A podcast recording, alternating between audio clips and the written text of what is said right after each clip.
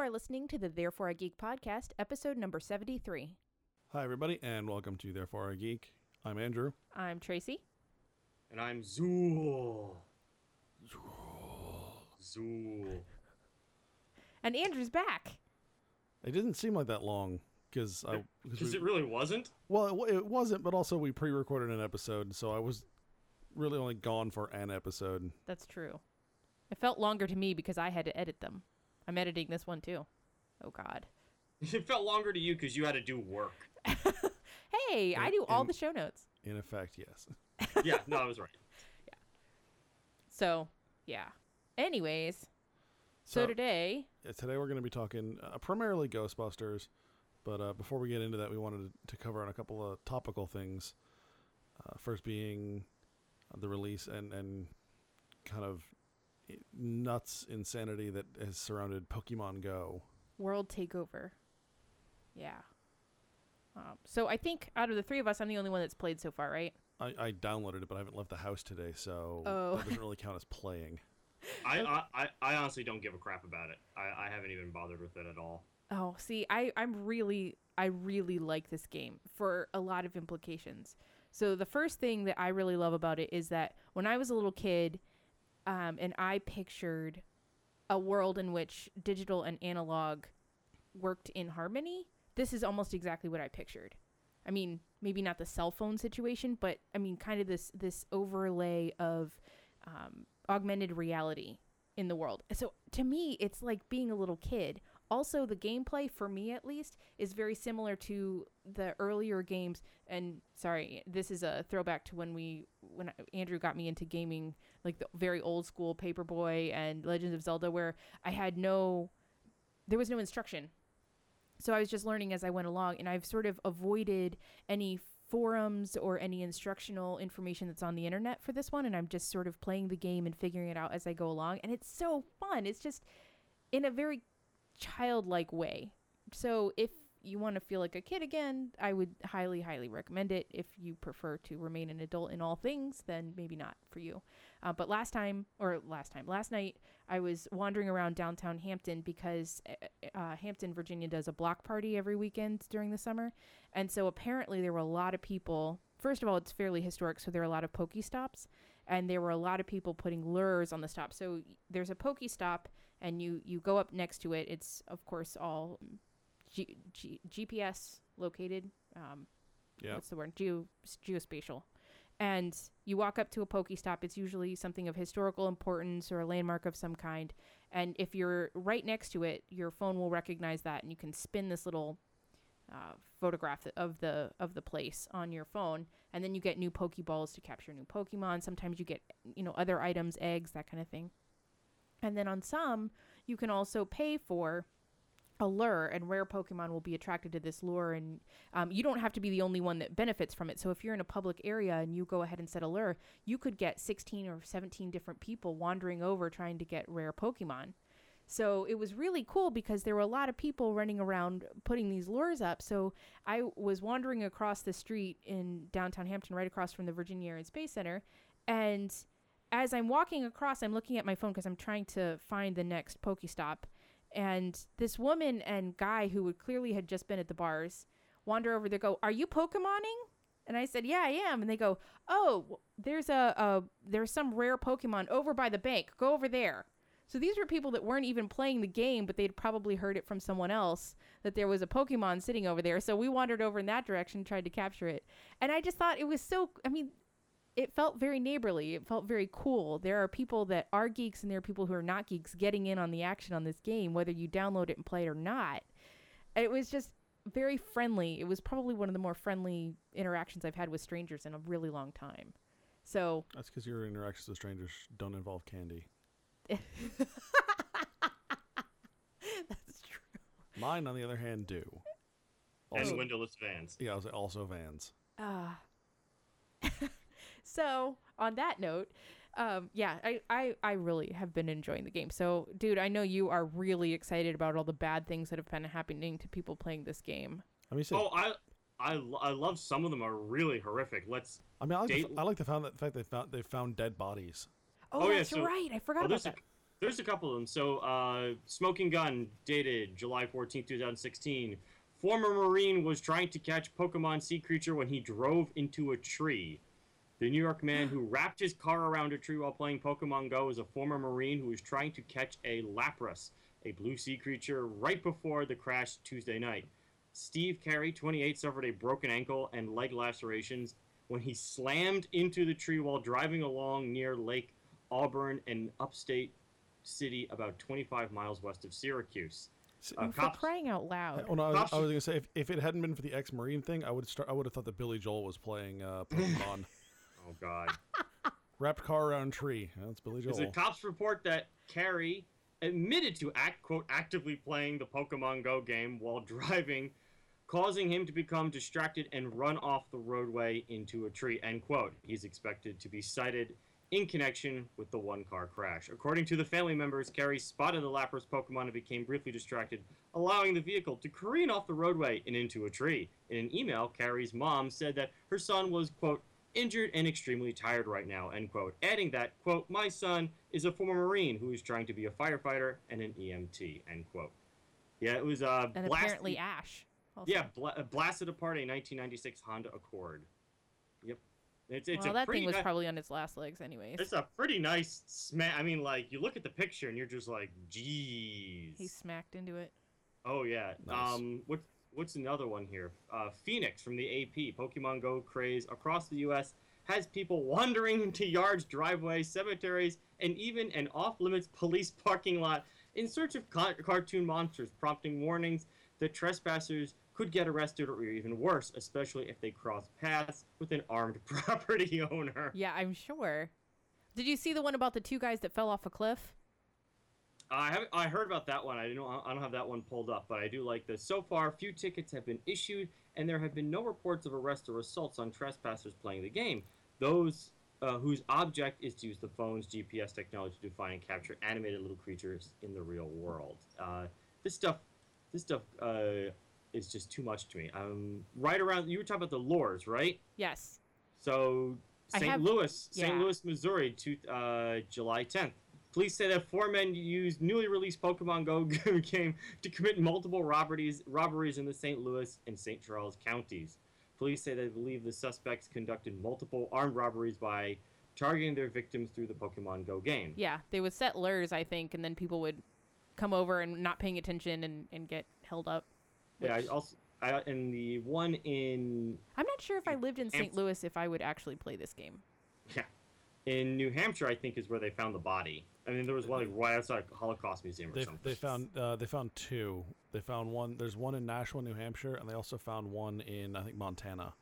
Yeah, that's that's something. And then there's been a couple videos of like people in Central Park, and I've got one from the Telegraph showing a group of people just just launching themselves in one direction to catch these little. it's really That's really something. hilarious. It's Nice. really something. But I mean, it's funny. At work, uh, a couple of my coworkers are really into the game. I, I really have very little interest. I downloaded the Star Realms app, and that's basically what's been wrapping up my time. And we were sitting there in the office going, "How long is it going to take the base to put out guidance on playing Pokemon Go?" And it turned out it took a week and a day till they finally like Nice. released guidance. And they're basically like, "Don't go into restricted areas or ships' engine rooms chasing Pokemon." stuff like that. And I remember a buddy of mine uh, on Facebook posted a picture of someone catching a Pidgeot, a Pidgeot, Pidgey? Yep. Pidgeotto, or whatever it is, a Mhm. Pidgey, like a Pidgey off a twerking stripper's ass in the club. That's Some of this stuff is awesome. Really, That's this is- awesome. On a, on a more positive note, I have seen photos of young people setting up Pokemarts, which is their own nickname. So it, they'll be near a, a Pokestop or whatever, and they'll set up like little cardboard, like, like a lemonade stand, but it'll have soda and chips and stuff, and they'll sell them. I think that's so cool. It's encouraging entrepreneurship and, you know, stuff. Possibly also drug deals. Who knows? Anyway, Well- so yeah, so that's Pokemon Go. Um, our second story of the day is Frank Cho quits DC in Yes, this is this uh, quitting DC as the variant cover artist for the Wonder Woman line. Man, it has just not been a good couple years for variant artists, variant cover artists. Yeah. Uh, this coming from bleedingcool.com. Frank Cho was a number of A-list comic book artists commissioned by DC Comics to create 24 variant covers for the first year of their relaunch twice monthly comic books. I guess they're doing this whole thing again. I'm not a DC reader, so I don't know what's going on. Mhm. Uh, so basically, Cho walks away from this, and he ba- and apparently he wants. Well, let's just let's start from the beginning. Uh, he talks to Bleeding Cool and issues a statement to BleedingCool.com about why he's left Wonder Woman after just six covers. Here it is. Quote, all the problem lies with Greg Rucka, who is the Wonder Woman. Rucka. Called Rucka. out. Rucka. Yeah, Rucka. Um, excuse me. Uh, who is the writer of Wonder Woman? Everyone who says this. Apparently, they have him quoted in caps on this one. Loves my Wonder Woman covers and wants me to stay. Greg Rucka is the only one who has any problem with the covers. Greg Rucka has been trying to alter and censor my artwork since day one. Greg Rucka, uh, how many? Can we just play a drinking game with how many times he mentions the man's name? He wants no doubt.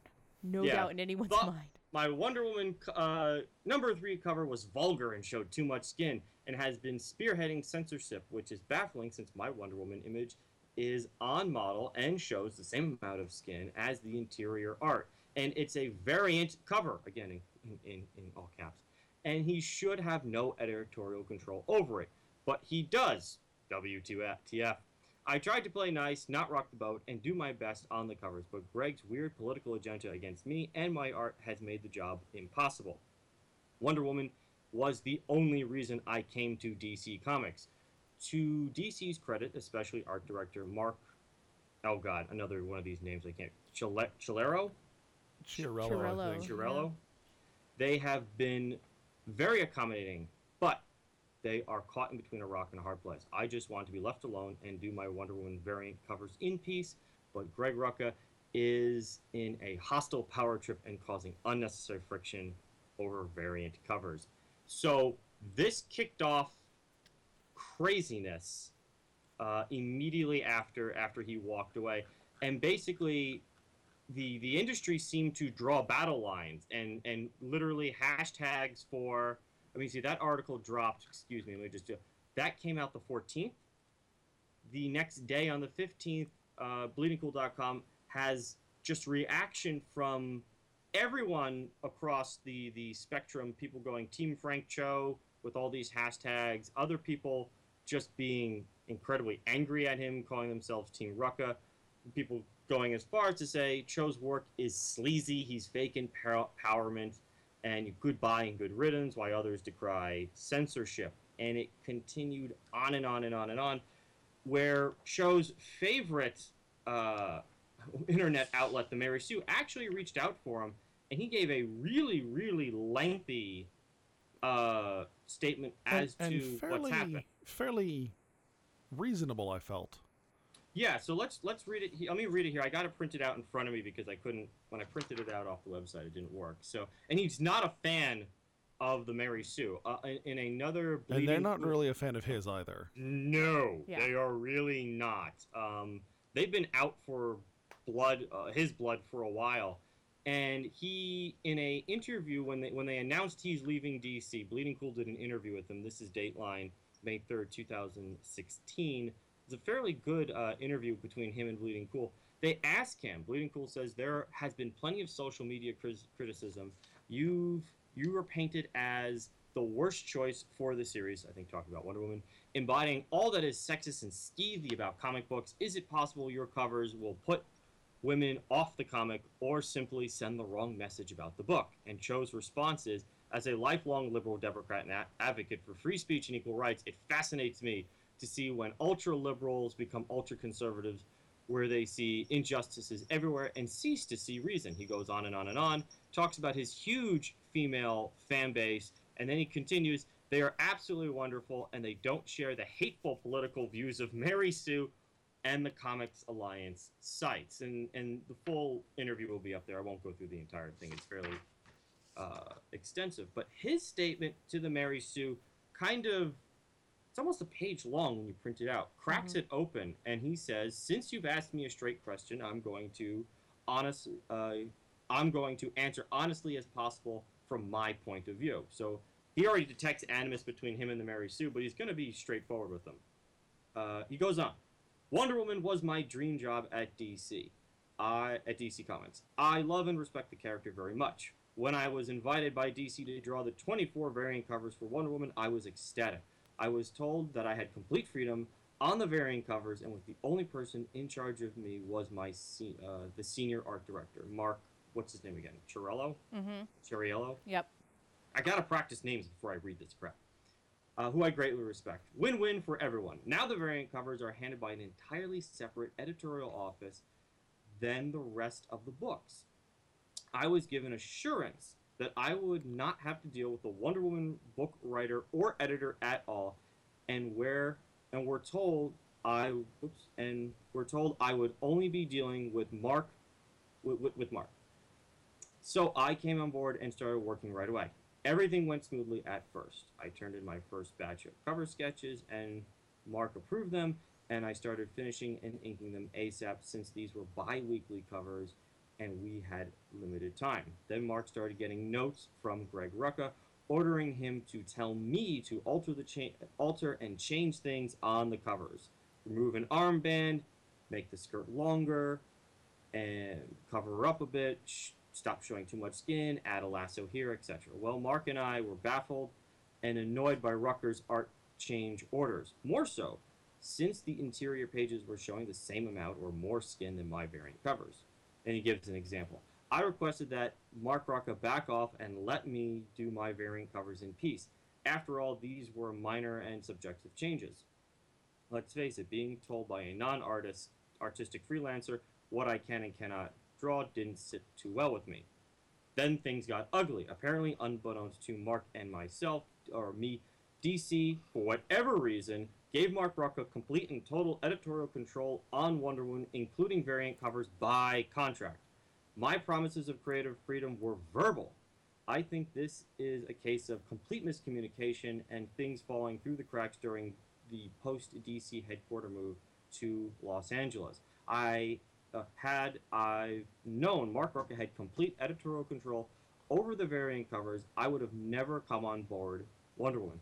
Since we were on the same team with the same goal, making great Wonder Woman comics, Mark and I tried to reason with Greg Rucka to back off and let me do variant covers in peace. But Rucka refused and tried to hammer me in line. Things escalated and got toxic very fast. The act of a freelance writer art directing me, overruling my senior art director, alter, uh, altering my artwork without consent was too much. I realized after Rucka's problems with my Wonder Woman 3 variant cover, my excitement and desire for the project have completely disappeared, and I decided to bow out quietly after I finished my Wonder Woman number 4 variant cover. This is around the end of May. But DC wanted me to stay on and finish out number 5 and number 6 covers to give them time to find a replacement. So I stuck it out, tried to deal with the flagrant disrespect for six issues, and quietly stepped off until Bleeding Cool came, gave me little choice but to respond. They caught wind that there was some discord in the Wonder Woman office over my covers and was about to cast negative light on the wrong people. So I went public yesterday and sent the story set the story straight, correct, correctly naming Greg Rucka as the source of the problem before the wrong information was published. So that's that. What do you guys think? Yeah, I'm a, I'm a little torn on this one. Um, I think Gail Simone kind of put it best that, you know, yes, so uh, Frank Cho has responded publicly. Greg Rucka has completely refused to comment at all. Mm-hmm. And in, fa- in fact, basically said um, his his choice to his non-involvement is his choice, and not anyone else's. Like nobody else has a right to know, which is I thought was a an interesting stance to take. But instead of just not commenting, but you know, I think, like I said, I think Gail Simone kind of said it best. You know, we really don't know what's actually going on Mm-hmm. Mm-hmm. Obviously there there is some dispute, and I think Frank Cho at least has some justification for uh, being un- unhappy with the the number three variant cover. So if you, I mean, if and we'll obviously we'll put up uh, the image between the original sketch and the the final cover. But basically, they cropped in the bottom and right hand side of the image to to uh, They basically tried to cover up her butt. yeah Well, Uh, and to play devil's advocate, although I agree with you that if the writer on the comic is is is actually has editorial um, privileges on the variant cover, which seems a little odd, I can see why that would really tick off an artist. I really can see that. However, I think that the issue with this is not so much even that she's showing so much skin, but more that she's showing her panty line, which well but again that seems a little in bad taste to me. But okay I'm, but I it- don't, I'm not even certain that's her panty line. That could just be shorts. yeah. But I I, mean, regardless, I, I think the issue is that Frank Cho, in good faith, made this finished art, and then without his consent, they trimmed it. They cut it. After it had been They- apparently approved by his senior editor. Well, I don't know about that part, but yeah, it, it, it was changed without his consent, and and I that that part that's the part I I agree with him in, in terms of taking issue on.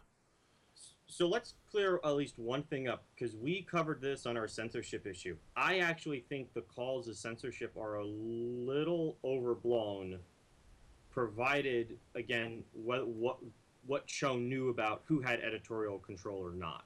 So when you enter into a contract, and he said his was verbal, but when you enter Right. into an agreement with someone who is the editor, they have final say over what you produce. You are their employee and you know they're or they're your client so you have to produce something that they have the final say over so it's not a censorship issue in that case right in as far as i'm concerned No, I don't think it's a censorship issue. I think right but that's something that's that's come up so i wanted to clear well, that's because people throw the word censorship around without having a full understanding of what they're saying. which is why I just said what I said. That that's why I wanted to clear that up. The other thing though is if Cho had no idea that this was going to happen and he basically says if I knew that these were the conditions of my employment I wouldn't have agreed to it. You know, he has every right to just walk away. He says, "Okay, Yeah. if these if Mhm. these are the conditions, I don't have to do this. See ya." And that's it. I, I think this is basically the way the marketplace of ideas work out is once he understood the conditions that, of his employment fully you know, and I understand that he probably would have been super pissed when he got blindsided with these notes of like, who the hell is this guy? Who are you? Right. And he's like, all right, this is not working. The other thing that seems to be suggested is these two guys do not like each other. No. Although, uh, again, I mean, I don't personally know Rucka. I don't know. really. I I, don't- just I don't know- his name wrong, so I don't know. I don't know a lot about him. I, I mean, he's a very talented writer. Uh, a series called Queen and Country that was uh, British Spy, but like, no Yeah, shit. won him won him a number of awards. Yeah, and I, I've I've read the first couple of volumes, and it is it is spectacular. You, actually, you you would probably really enjoy it because it's it's not like James Bond kind of spy. It's like no shit CIA MI6 Mhm. spy. It is it's very good. I mean, yeah, some of I think some of his politics bleed through in that. I would not have pegged him as one having a particularly aggressive political agenda Yeah. from from what I've read of his. So again, I don't know the person, so maybe he does and Yeah, and look, I'll I'll just tell you my bias out front. I'm a huge fan of Cho's. I love his artwork. No, I have think Frank Cho's art is great too. I've Yeah. bought a number of his books, and I've met the guy a couple times and spoken to him about similar topics. So I just think th- there there really isn't a fight to be had here. I think those who It's also are odd that it's over a variant cover. I mean, I guess it's not odd, but Well, at It- this point, just that, that's really not an odd thing because it's almost always over a variant cover. yeah, I'm about to say it's bad. If, if you're a variant cover artist, you got to be like, oh man, better put the padding on because it's gonna get crazy. But Yeah. I think this is just the way industry, uh, for whatever reason, because we've tinged so much with our, our art with politics these days. Everything gets thrown in that lens, and I just think it's an artist who was working with a guy who just wasn't working out. He says, "Okay, this is not. You're trying to tell me how to do my art. I'm not going to stand for it. Thanks, but no thanks. Goodbye." I think that's just the way it should have gone. yeah, I, like I said, I don't, I don't, I understand why he got upset with the cover. Yep. But I also, and I, I also don't, I also see it as a, him leaving as a non-issue. yep.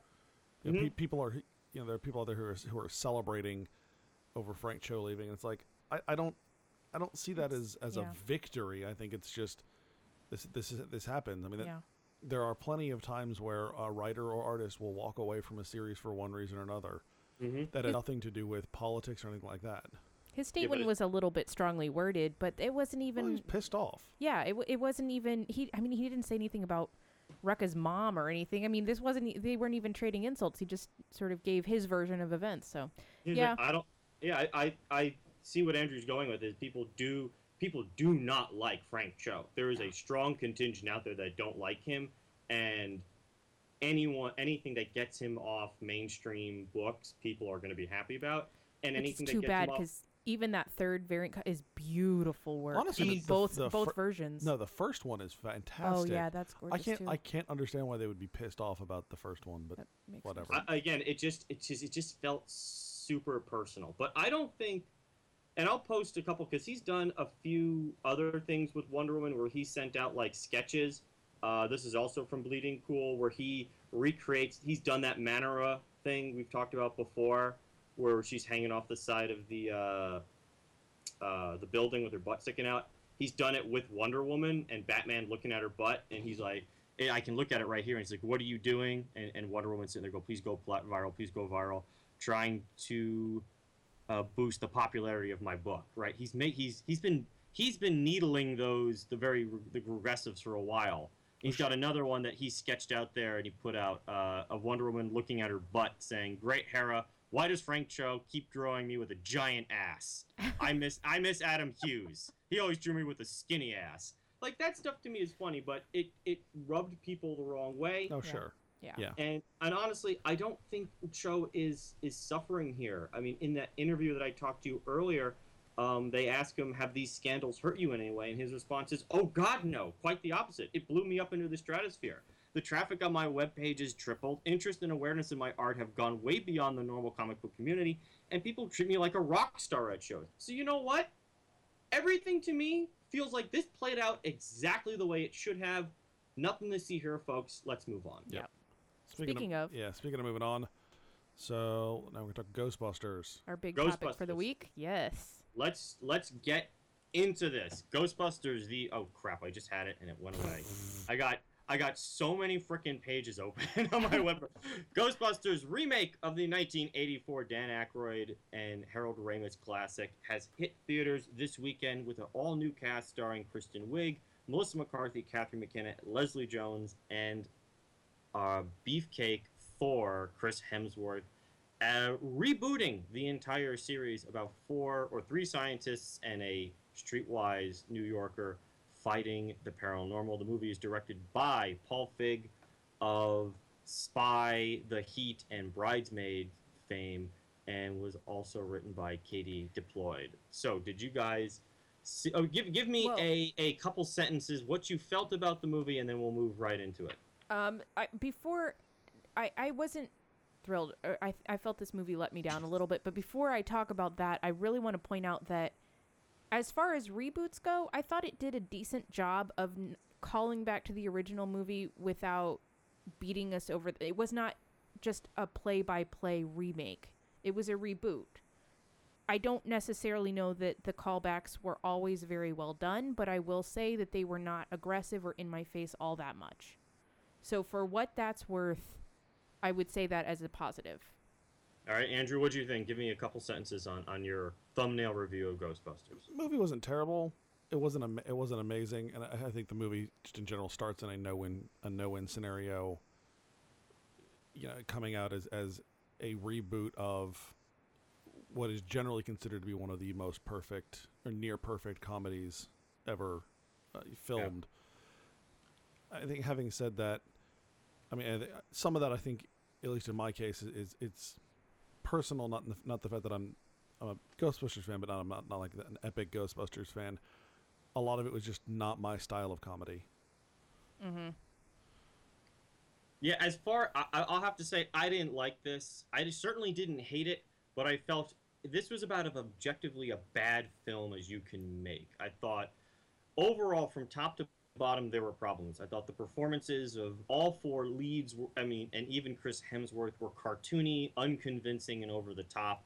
I felt the plot, while they did reboot it, just basically retransformed a, a interesting comedy plot from the 80s into a big cliched mega blockbuster. It felt terribly Yeah. out of place. I thought Paul Fig was not the right person to do this. Luckily he luckily he was able to restrain Melissa McCarthy's verbal diarrhea. However, this has to be one of the most poorly directed and edited films I've seen in a good long while. Everything felt very staged, very set up, and very robotic. It didn't have the kind of charm, the down to earth charm and grit that the original film had.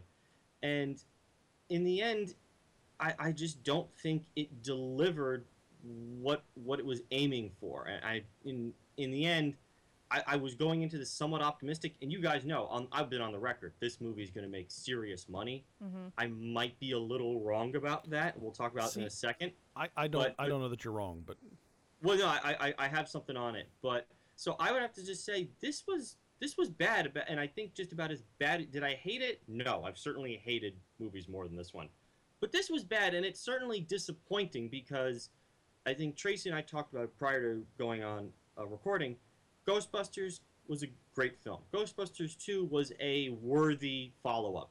The cartoons were worthy uh, add ons. The video game was a worthy add on. This is, to me, the first serious dud in the franchise, and uh, it's disappointing. It's more disappointing than anything else. I, I have to say I I'd really agree with a lot of what you're saying there, but it starts with, in my opinion, the casting and the director. Because Kristen Wiig, I've never liked Kristen Wiig. I don't like her humor. I don't like the way that she performs. Uh, Melissa McCarthy more so. She's a little more hit or miss depending on who's directing her and who's writing her screenplay. And Kate McKinnon is the person I like least in Hollywood right now, I think. I don't like her on SNL. I don't like her I don't like her style of humor. I don't like the way she plays characters. I don't like the sloppy, you know, arms over the back of the chair slouching. I'm basically a disgusting bachelor sort of play. I don't like that. Her lines were fine. It wasn't about her script. It was more about how she plays characters and it was disgusting. see of, Yeah. of of the characters in the movie, I actually liked her character the most. Oh, oh really? really? Yeah, See, I thought hers was the mo- was the most interesting. Oh, See, I'm inclined to agree with Tracy on this one, almost 100%. I, and I generally like Kristen Wiig. I thought she was the most talented thing on SNL for years. Very disappointed in, in Well, this that- kind of. the, the years you're talking about that didn't take much. I could I could have trained a potato to be more entertaining than no, this is all this is all true, but I, I want to give credit where credit is due. I want to come out and just say I was I was a Kristen Wiig fan. I thought she does a lot of interesting stuff. She was terribly disappointing in this. Melissa McCarthy, who I do like, we have to admit, is a one note act. What she does is she talks trash for a really long time. And they cut her back in this one, which was good because it saved the movie from being four hours long. I was gonna say she played a straight role fairly well, especially during the interview with um, what's what was the kid's name? I don't even. I think of him as Thor Kevin. every time I see him. Kevin. That's Kevin, right. Kevin, So yeah. when they were doing the interview and she was playing the straight the straight role to Kristen and Kate's just slobbering all over him, I thought she actually did really well So, there. and I, I was actually, I, I've been talking about this a lot with Becky. See, I think nobody played the straight man well, and that the cast mm-hmm. needed a straight man. It That didn't have to be the same person.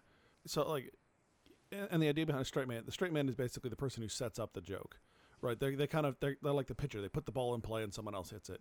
and What what this felt a lot more like was you had four individuals throwing up balls and cracking them out themselves. Yeah, and that that's a really good analogy. And I, I want to just amplify what Tracy said. I thought McKinnon was wretched in this. Thought she was very difficult to watch. And and we're I we were sitting there. I, I I wanted to see it with a big audience. I didn't get a chance. I saw it around eleven o'clock Friday night because I had a show, so I didn't get a chance to get see a big Mhm. audience. They kind of liked it. I mean, I think I chuckled twice.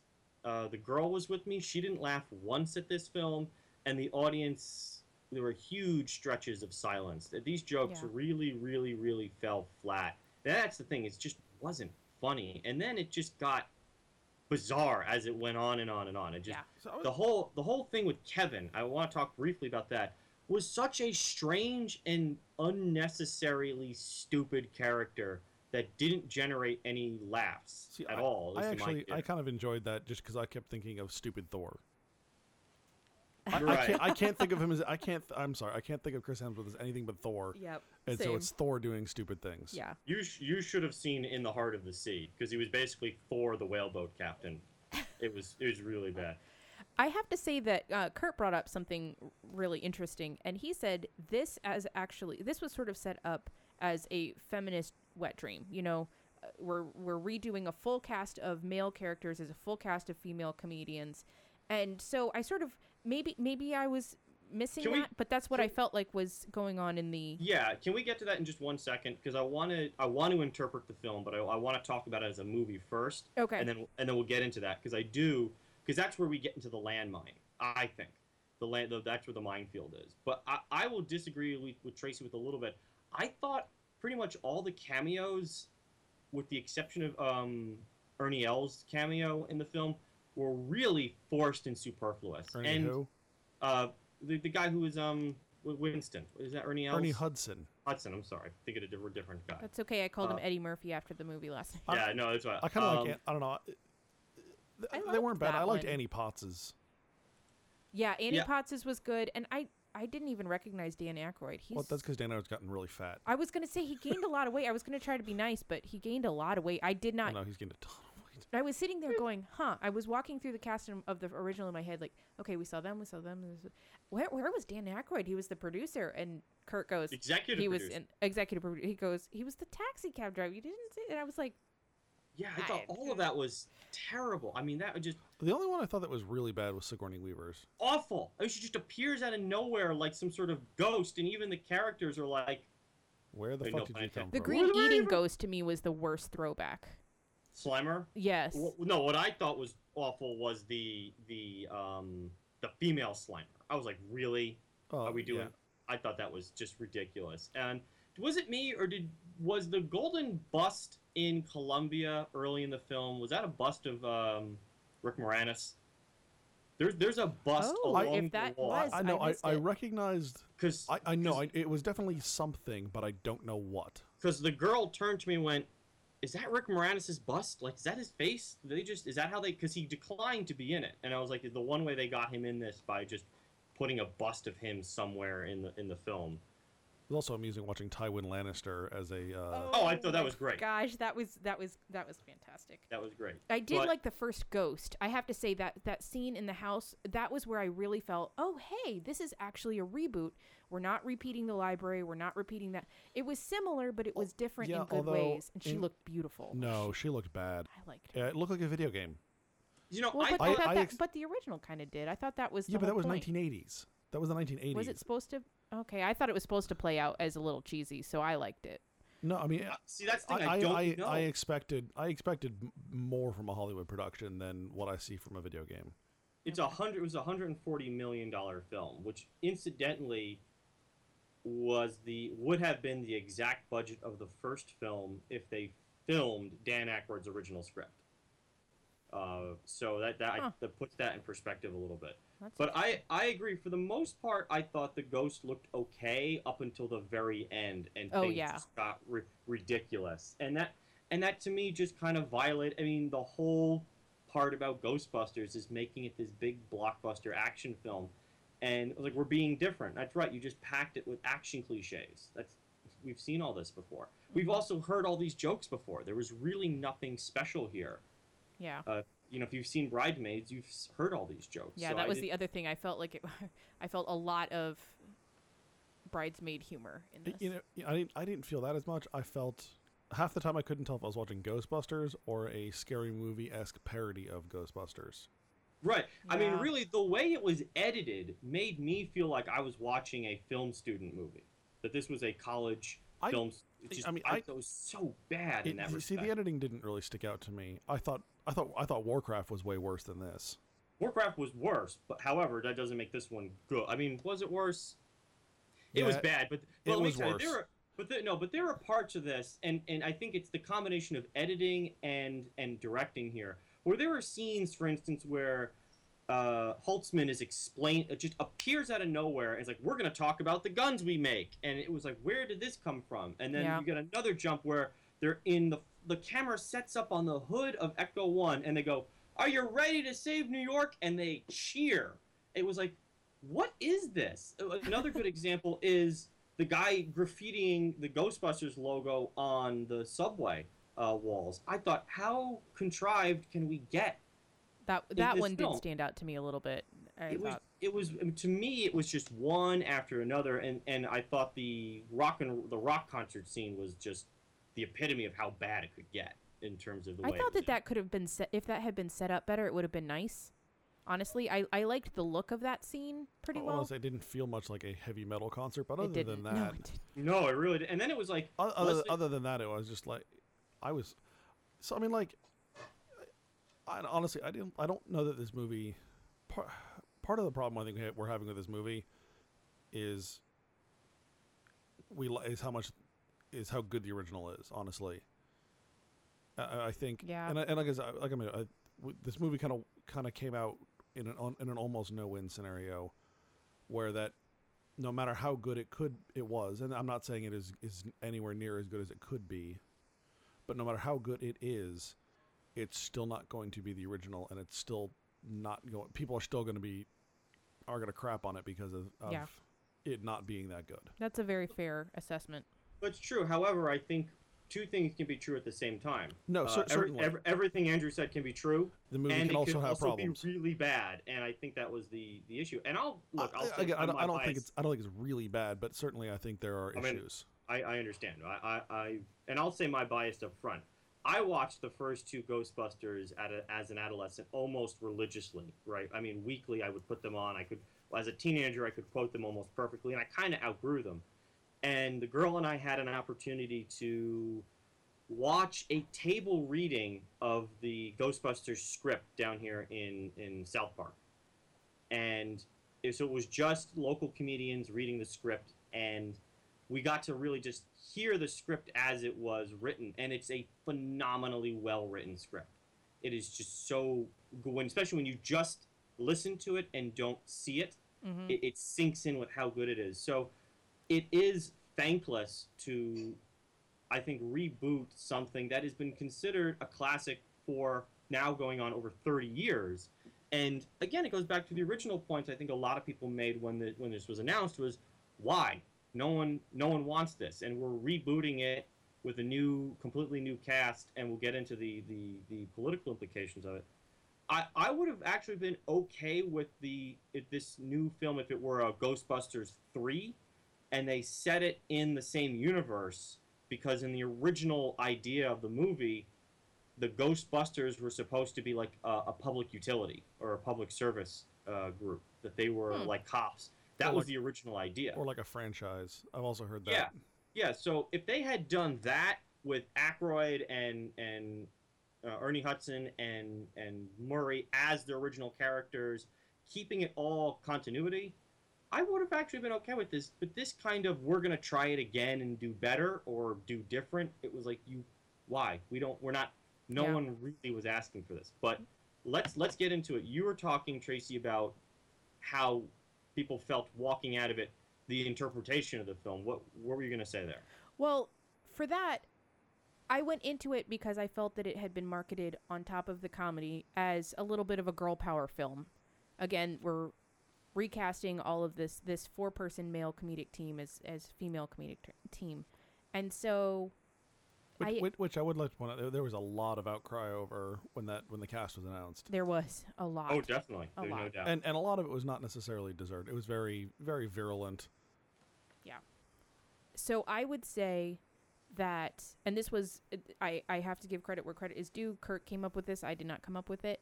But he pointed out that everything good that the, the this female team had given was given to them. They didn't really earn a whole lot in this movie. And one of the one of, a couple of the points would be that they weren't able to go get their own car. They borrowed it from an uncle. They didn't get the firehouse that was given to them at the end. It just, I thought that that was a very interesting setup given that some of the premise was that this was a girl team and that they sort of played up the idea that these girls had sort of been bullied and picked on and so forth. And then they ended up, uh, you know, just doing, pursuing their passions, pursuing their dreams. Yeah, I mean, I don't know that I'd go that go that far. I mean, yeah, certain things were given to them, but those those are really kind of ancillary to to the plot of the movie. Yeah, I mean, the car is kind of a, a, a classic, you know, Ghostbusters bit of a visual, but beyond that, I mean, I really don't think. I, I don't think that had anything. You know, th- it's more about them trying them saving New York, saving the world, than it is about them getting the car.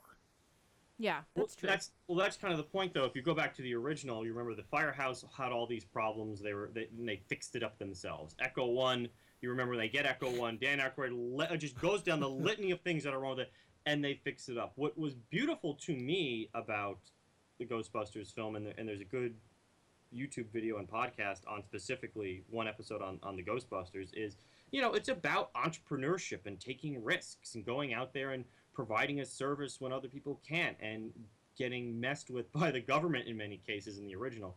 And in this one, it just became an action film. And I think I think there to- was I think there was some of that. I mean, they still they have to find their they still have to find a place for themselves to work out of. They've got to make their own equipment. They are harassed by the government, not to the same extent that No, not just. Just, I, I don't think it's it's near, and that's why I, I want to piggyback on what Tracy said. It wasn't nearly uh, the focal point the way it was in the original as it was in this one, and and not only that, yeah, the girls had a lot. I mean, I don't know if I would say they were handed to them, but you know, every other male character in this film were either doofuses working against them or like evil. yeah. Well, and the evil guy also sort of felt like the geek fanboy. Yes, I, I'm glad you Very that much out. so. Especially like- his little monologue to them right before he electrocutes himself. Oh yes, I would. I completely agree with it. It was almost like they knew they wanted to make the villain the stereotype of the person they think would not want this film to be made. That's yes, I kind of got that same impression. Yes, uh, I, I walked away with that that feeling too. I can see that. I didn't that didn't strike me at all, but I can Oh, you know, I, I that was one of the things I thought about while watching it.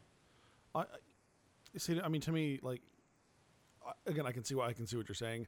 However, that that kind of weirdo, sniveling kind of character is so prevalent uh, all over the place that I don't that I don't I that didn't jump out to me. All over the place in the franchise. No, no, in film in general, that kind of weirdo, loner, sniveling kind of character. That apparently has been alive for like a hundred years. No, Oh, I, I didn't catch that, but no, No. I mean, In the I old would. photograph, where that what- wasn't an old photograph. That was a photograph on their website of their staff. Oh, I see. Yeah. I I misunderstood that. Even the ley Yeah. lines thing was so just. Yeah, but but odd. here's they the just kind of came I, wa- up I with it. want to I want to double back on what Andrew just said. Yeah, the, the sniveling weird character has been a trope in Hollywood forever. I can't imagine. I can't think of a film where that character has been a genocidal maniac trying to destroy the world. I mean, maybe Kick-Ass, but but I mean, i especially in the context of this film, it felt far more deliberate than in the context of other films. Well, and again, I'm not saying it's not. It's not. I just I'm saying that didn't jump out to me because that character is, is such a trope. Oh, sure, sure. I mean, you know it's definitely was a trope. who was genuinely funny though out of the guys in this was Benny. He actually made me s- chuckle a couple of times. It, it's The- uh, it's the- Do- it's Dopinder from Deadpool. Yes. the, the cab driver. Yes, he. Why it- just yeah the stuff that happened to Port to Benny.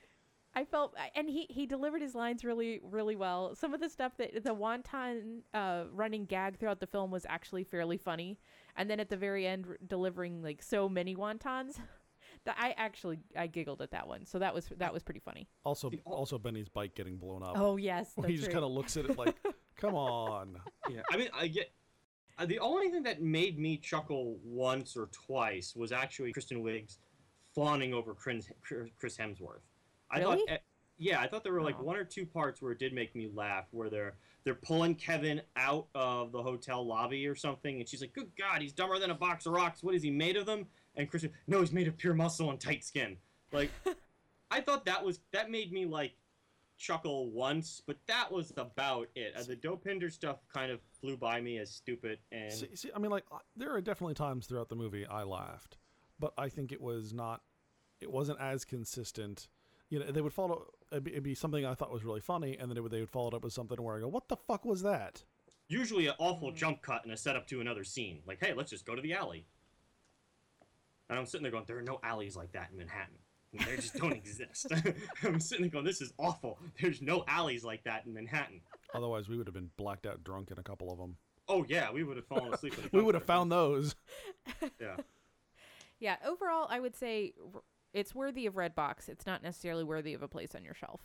No, certainly, certainly not. So here's so let's talk. I, I I had a prediction going all the way back to when Andrew and I did the summer previews for the movies I, I think it was in January. yeah, I forgot when it was early. But I have been saying that that movie will make money. They're promoting the hell out of it, and the audiences that I saw it with were really into it. Now, I, again, I saw it at late night on a Friday night, but I didn't take into account that Finding Dory and Secret Life of Pets were coming out, because Finding Dory. Uh, this is off Box Office Mojo uh, dated today.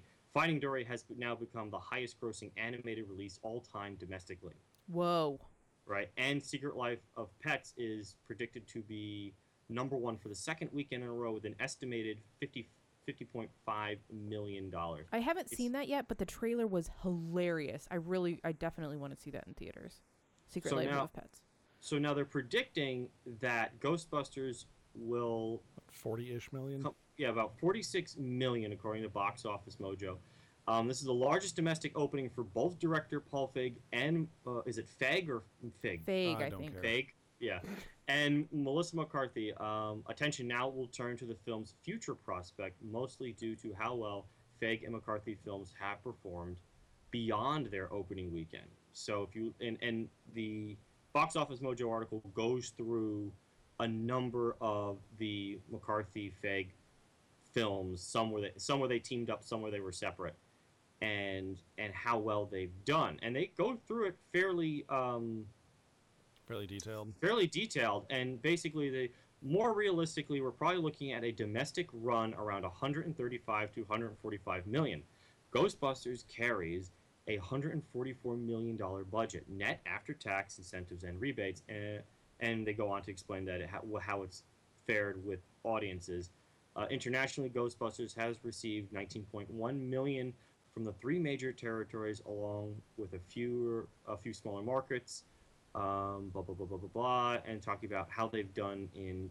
places like the UK, 6.1 million from the UK, opening on the 11th, 3.7 million from Australia, 2.2 in Brazil, uh, and opening in Germany and France. Let's see here, Russia and Italy on the 28th, Germany in August 4th, France August 10th, Mexico and Spain August 12th, and Japan. Now you August 9th. guys What mentioned China? that. Yeah, that It's that's not the big one. China's not mentioned. I wonder if they're even going to allow it because they censor stuff. So I don't. I don't know. Yeah, but they, they tend to. Well, a they tend to censor pieces out of movies, Oh, and and because China's become such a big market, studios tend to acquiesce. Ac- well, I don't know, say acquiesce to the Chinese government requests, mhm. And they'll make little changes. oh, I see. So, their the- release is so slightly the, different. Yeah, so the very the, the film we see is slightly different than the film the Chinese will see frequently. Okay, that makes sense. But I was going to say, I mean, coming from your Warhammer discussion, um, sometimes China is the difference I mean, between War- a movie. Warcraft. Uh, Warcraft, Warcraft, yes. Um, sometimes there's China makes the difference between a movie that just breaks even and a movie that actually makes money. Do you think this is going to make money? I mean, that was See, your I think- prediction. So, uh, so, so you were saying earlier your audience was not particularly responsive. I think our was was was. Relatively so. I mean, it wasn't like they I've like Leslie Jones. I've certainly they really seen- liked Patty. I've certainly seen more responsive audience, uh, you know, Well, hands again- down. But I certainly, I think, I think we had a, a pretty responsive audience. I want to be fair. Again, I mine was an 11 p.m. Friday night show. I mean, ours it's a- was eight thirty on a Saturday. yeah. So mine was a fairly small group.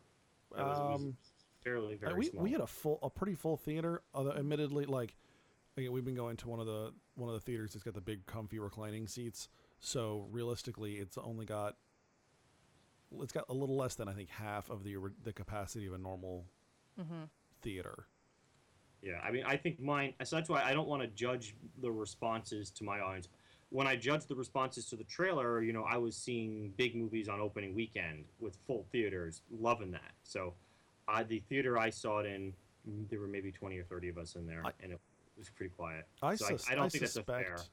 I suspect that um, it's, it's certainly it's obviously it's not going to break, make it break any box office records. I think it'll have a decent run though. I don't. It's I think it's going to turn into one of those movies where people like, oh, did you go see it? No, I haven't seen it yet. And then you know, two or three weeks later, hey, you want to go see it? Sure, let's go see it. You know, I think Yeah. it'll, I think it'll have some lo- I think it'll have some longevity to it, which will help it out. We will sh- we will see. So basically, they're saying this is going to come up to around 135 to 145 million domestically, which That's not Would- bad. right, but with a 144 million dollar budget, that's not good either, because if that it depends on how much the theaters take from that, and that's always different depending on the film and the deal it's made with the theaters. Also, the week. Right. So usually, for instance, when Attack of the Clones came out, I remember that the studio got hundred percent of the opening weekend tickets, and then it slowly went in the direction of the theaters as it went on. I don't know what the deal is they made with the theaters this time. It could be 50-50 and then slowly increase in favor of the theaters as the weeks progress or favor or be more favorable in the in the direction of the studios as the weeks progress. I don't know how that's lined up. So, roughly speaking, you can usually cut the domestic in half, and that's how much they actually made. So, if you add marketing and you add their budget and you add all this other stuff, distribution, who they may just barely break even, which would surprise me. I, I was wrong. My prediction was this would be a big hit. It would turn a profit, and they would get a sequel out of it. And I Do you think they won't get a sequel out of it? They've definitely set one up. No, I think they'll still get a sequel out That's of it. I I think thinking. regardless. we might get a sequel, but The sequel might You be better than Yeah, the hang on, original. As, as much as we've talked about Sony being desperate for a franchise, mhm. I think anything that comes anywhere close to having a something like that, they're gonna jump all over. Yeah, I mean, they could be. You know, well, forty million dollar openings aren't what they used to be. Remember, uh, and I'm reminded of Tron Legacy getting a forty million dollar opening a couple of years ago, and they never were able to generate enough interest for another sequel. So that's a possibility. I'm still inclined to think we're going to get another one, Yeah. but it doesn't seem to be. It doesn't seem like it's going to be the hit that I thought it was going to be. If I, I thought we were going to see a 200, 300 million dollar film, and uh, we're doesn't look like we're getting near that. That's a dude. Do you want to start us off? Sure. So I was trying to find Conan the Slayer, and that didn't happen at all because nobody likes Conan. So I, I would like to point out this is one of the benefits of digital comics is I don't give a shit who's got what. I get everything I want. Yeah, and I don't know if Dark Horse Dark Horse does that. It do, it is actually actually this week on Comixology it was the you know new releases featuring Conan the Savage. Yeah. Okay. Great. Because I saw it. You know, Bleeding Bleeding Cool was posting, and I was like, "All right, let's do this." And I went to like three different shops around around town because I almost never buy periodicals. Almost Right. never. But I wanted to try it, this to be up to date, Sure. and didn't didn't and we've find been it darn. talking Conan like for months. yes. Yeah, and so I mean, really, it's just uh, the, the the big project right now has been the Orwell project. I don't know if I've told you about it. We could probably talk about it a little bit when we're done recording. But the the Orwell project, that's the big thing. I've been going through 1984 again, but this time with a fine tooth comb, almost taking notes on every paragraph of that book. This this this is basically after you you I don't want to say hijacked, but No, I was kind of invited, you know, to join them. annexed. Yeah, annex is good. you annexed them. And you Yeah. annexed a pa- after you annexed the panel. Yeah, so the idea is that I basically want, therefore I Geek, to have our own panel because you guys were going to do one on Tidewater, and I'd like to do one for us also with this time Orwell in mind. And I've been going with through a fine tooth pretty comb with Nick Cave. exhaustive list of, of books and resources that you've had. Yeah, I've been punching through them. I mean, not just books. I mean, like the documentaries I've been watching, the discussion panels I've been watching, tracking down, you know, his other books that are on the topic, and even you, know, you got to have a good group of history and political history. So there's books on that. I want to make sure I have a good grip on this, and I'm going to start crowdsourcing a little bit of it because I was never, I never read the book in high school. I know some high schools did read the book, which it blows my mind when I go through. I was like, how do high schoolers know what the hell this is all about? Lots So of in-depth discussion. Yeah, I'm sure. I'm sure that's exactly what that was. So I want to reach out to some educators or kids who remember reading it in high school and how the book was taught to them. hmm And it's, that that's really been the main problem. Also, we went to it's Pride weekend here in San Diego, Oh, that's You- right. I saw photos. Yep. Yeah, and I was actually shockingly bored by the Pride parade. Really? Because the photos looked fantastic. That was one slice of a three-hour-long parade. Oh, jeez. You're also Where you're also comparing it to like you know the Halloween parade in, in the village. I'm comparing it to all kinds of because I used to do parades when I was in um in uh high school, Yeah. and this one was just one giant. It felt like a giant commercial for ev- commercials for everything. So like there were very few like just out and proud floats like the ponies, the dudes dressed as. But like I wanted lots of that, and there was maybe a few like it was them, the CrossFit, and Rocky Horror, and then everything else was local politicians Ah, uh, people chanting Hillary, and then a lot of like banks and you know Whole Foods, and it was just a bunch of corporate commercials. sponsored. So that's interesting. yeah, corporate sponsored stuff. So very little community stuff. That was just you know you had the every now and again you had the the free the nipple people, the anti circumcision guys came out, but it was all people with ideologies. It was very little. You know there was some you know Orlando Strong stuff that was Yeah. around that Yeah. you saw e- every every couple every hour. Like there was a new float for. uh you know, or maybe every 40 minutes a new float. But for the most part, I I got kind of bored by it towards the end. It was like this is the same stuff. It's just one commercial for something after another. So I just started playing Star Realms on my phone. How about you guys? Uh, so obviously I just got back from my honeymoon. That was nine days of no internet, no phone. That was glorious. I got ungodly amounts of reading done. awesome. I literally read every comic on my Kindle, which is a hundred plus issues. I read three volumes of One Piece. I read a manga called Planets that was really good about a a crew of what are effectively garbage collectors in space. They basically pick up all the the, the orbital junk, and uh, the, one of one of the main characters is is trying to get on this mission going to the first manned mission going to Jupiter. So it's him him trying to get in there and getting in the training and all that kind of stuff. It's really interesting, but there's also a lot of environmental topics. There's a lot of political ideas. It's, it's, it's very very good. It's put out by Dark Horse. There's a second volume that's currently out that I want to pick up. I finished the first volume of mobile of Gundam Origins, which is basically a, a, retelling of the Mobile Suit Gundam anime as a manga, which is very which is very interesting. There's like ten volumes of that, Oh, jeez. and they're like thirty bucks a piece. I'm just like, oh god damn it, that's so much money. it's it's good, so like I re- I'm gonna want to buy them, but I'm gonna take my time buying those. And I finished uh, the Last Colony by John Scalzi nice. that I started like six fucking months ago, and have finally gotten around to finishing. So now I need to f- to to pick up the next book in that series. I think it's Zoe's Tale. Uh, the only the only two the only books I didn't get to. I have three more three more volumes of One Piece that I brought with me that I didn't get to, and uh, I only got a few more pages into Ten Cent Plague. That was kind of one of my last books to that, that I picked up and just didn't have have a chance to get very far on that one, but yeah, so that's kind of what I've been doing. Cool. I have been watching a British proce- procedural drama. I'm a big fan of procedural dramas, in case you didn't notice that prior.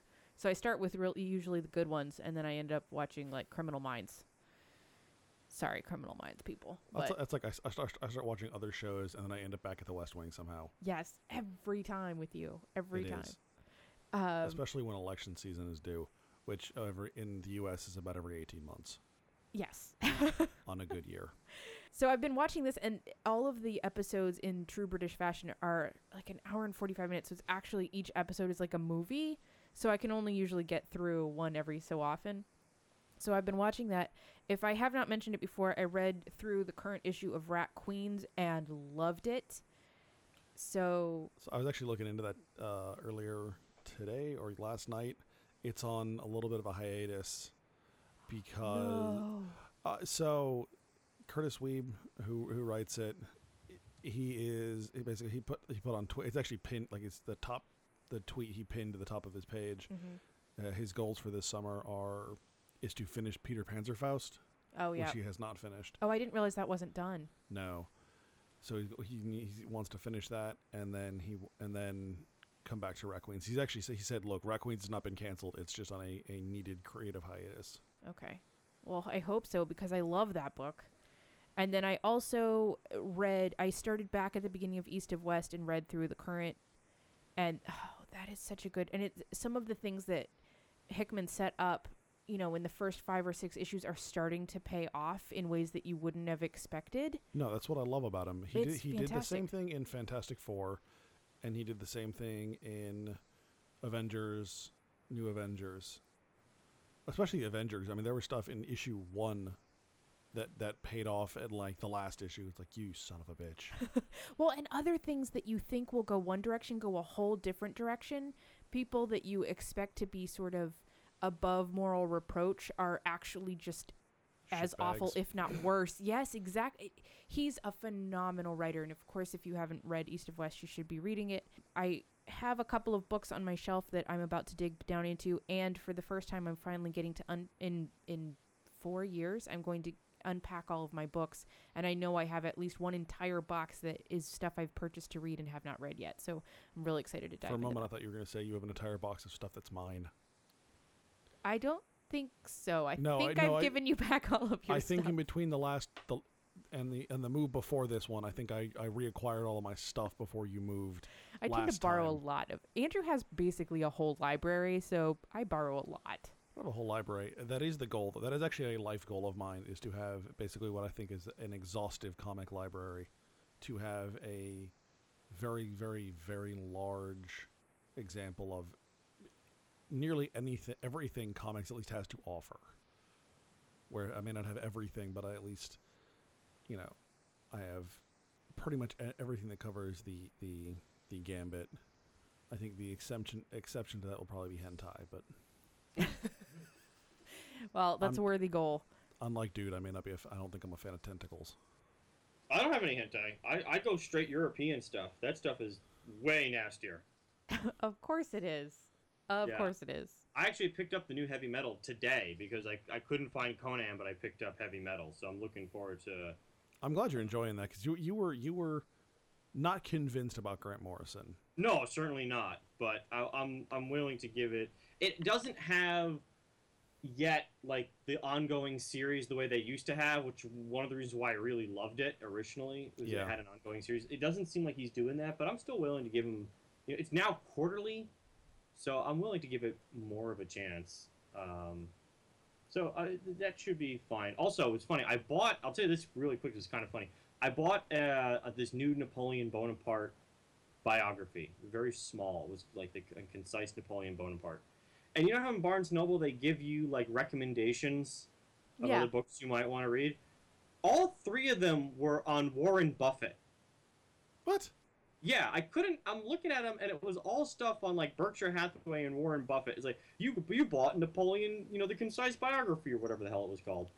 Uh, you might also like Warren Buffett, you know, strategies for this, that, and Warren. I was like, did I miss Warren Buffett's invasion of Russia? When did that? I mean, I couldn't figure this one out. I was like, this is strange. It, it wasn't. It wasn't Russia. It's when he pwned the Austrians. Yeah, maybe that's what it was. Warren Buffett's encirclement at Ulm. That's what that was. That was like, good God, I was like, that was strange. Also, um, The Battle of the You're- Nile. we were watching uh this anime called uh Ajin Demi-Humans about in in the Japan there's a group of people who are called Ajin and they just can't die. They get killed and they come right back. And it's like the social implications of what it's like to have people in your society that cannot die. And the story is pretty compelling.